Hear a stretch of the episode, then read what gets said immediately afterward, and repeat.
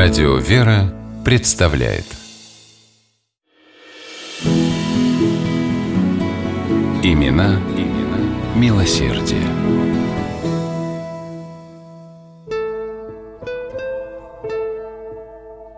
Жестокий английский закон начала XVI века казнил голодающего бедняка, пытавшегося стащить кусок хлеба с прилавка, и оправдывал богача, согнавшего сотни крестьянских семей с нажитых мест, чтобы превратить их поля в пастбище для своих овец.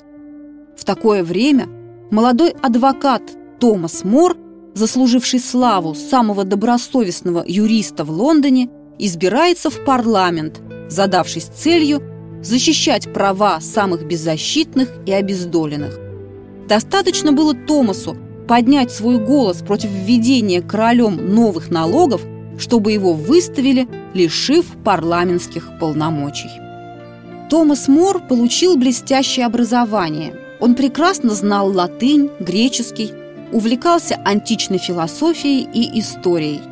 Юный Томас зачитывался Библией и трудами отцов церкви, много времени, сил и средств тратил на благотворительность. Жители самых бедных кварталов Лондона хорошо знали этого человека, каждый вечер посещавшего их и раздававшего щедрую милостыню. Томас желал принять духовный сан, однако отец определил для сына другое поприще. Томас Мор занялся тяжбами и судебными разбирательствами. Адвокат Мор с охотой брался за дела бедняков абсолютно безвозмездно и, как правило, побеждал – очень часто в своей практике Мор наблюдал бедствия, постигшие простой народ, жестокость власть имущих к разорившимся ремесленникам и крестьянам. Все это он описал в первой части знаменитой книги «Утопия», появившейся в 1516 году. Успех произведения Мора обратил на автора внимание короля. Генрих VIII решил назначить его лорд-канцлером, премьер-министром Англии. Неоднократные попытки Мора на новом посту улучшить жизнь самых обездоленных жителей Англии ни к чему не привели. Несмотря на активную деятельность, созданной им комиссии по огораживаниям, богачи продолжали сгонять бедняков с их земель, подкупая чиновников взятками.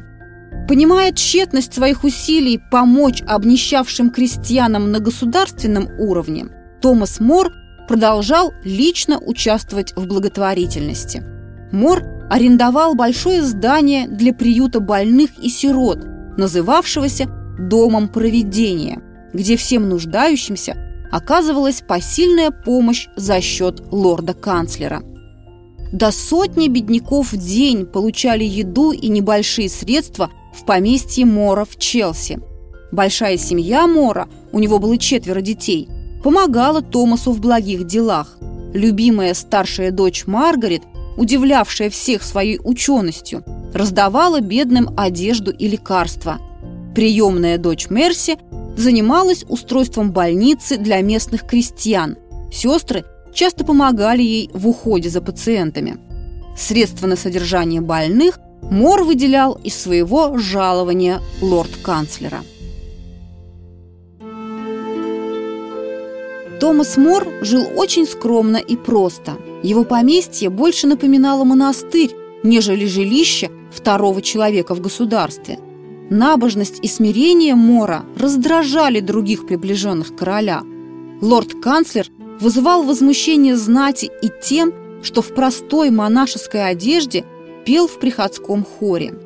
Тем, кто его за это упрекал, Томас отвечал, «Не может быть, чтобы я вызвал неудовольствие короля, господина моего, тем, что публично возношу хвалу господину моего короля». Томас Мор никогда не шел на сделку со своей совестью. Когда Генрих VIII развелся с женой и женился на Анне Болейн, а потом объявил о своем разрыве с Римом, Томас отказался присягнуть королю как новому главе англиканской церкви. Тогда Мора заключили в тюрьму Тауэр и продержали там больше 11 месяцев. Единственным оружием писателя против клеветников, обвинявших его в государственной измене, было сдержанное молчание. Бессильный сломать Томаса Мора, король Генрих приговорил его к смерти и обезглавил. Больше всего горевали о безвинно казненном философе не только члены его семьи, но и лондонские бедняки. Как писал его друг, известный писатель Эразм Роттердамский, можно сказать, что Мор – главный покровитель всех бедняков в государстве. Он радуется, как будто заключил невесть какую выгодную сделку, когда ему удается помочь угнетенному или стесненному человеку и дать ему возможность выйти из затруднительного положения.